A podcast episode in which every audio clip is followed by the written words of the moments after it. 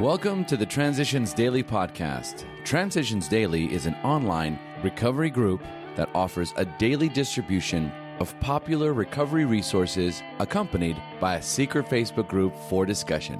We hope you enjoy today's readings. This is Transitions Daily for February 27th, read by Sarah M. from Pittsburgh, Pennsylvania.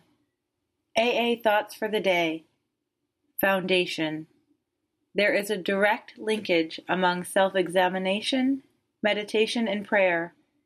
Taken separately, these practices can bring much relief and benefit, but when they are logically related and interwoven, the result is an unshakable foundation for life. 12 Steps and 12 Traditions, page 98. Thought to consider Prayer is asking a question. Meditation is listening for the answer. AA acronyms ASAP Always say a prayer. Just for today, Hope from Tightrope. He put me in contact with an individual who took me to my first meeting.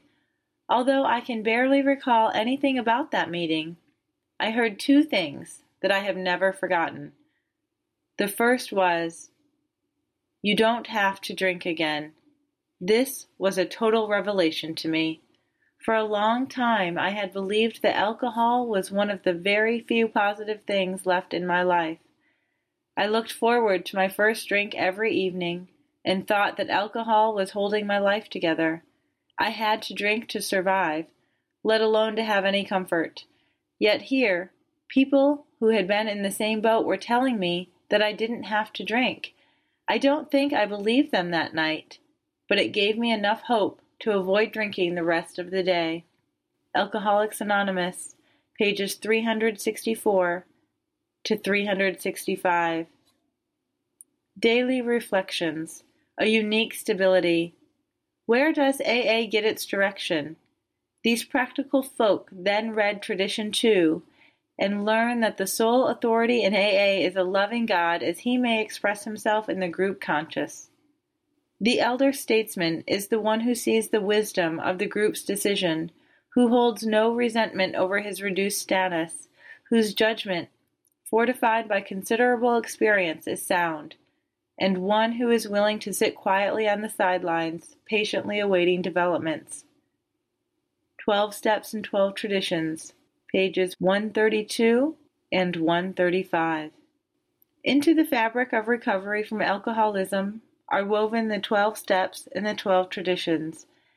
As my recovery progressed, I realized that the new mantle was tailor made for me. The elders of the group gently offered suggestions when change seemed impossible. Everyone's shared experiences became the substance for treasured friendships. I know that the fellowship is ready and equipped to aid each suffering alcoholic at all crossroads in life. In a world beset by many problems, I find this assurance a unique stability. I cherish the gift of sobriety. I offer God my gratitude for the strength I receive in a fellowship that truly exists for the good of all members. As Bill sees it, righteous indignation. The positive value of righteous indignation is theoretical, especially for alcoholics. It leaves every one of us open to the rationalization that we may be as angry as we like, provided we can claim to be righteous about it. Letter, 1954. When we harbored grudges and planned revenge for defeats, we were really beating ourselves with the club of anger we had intended to use on others.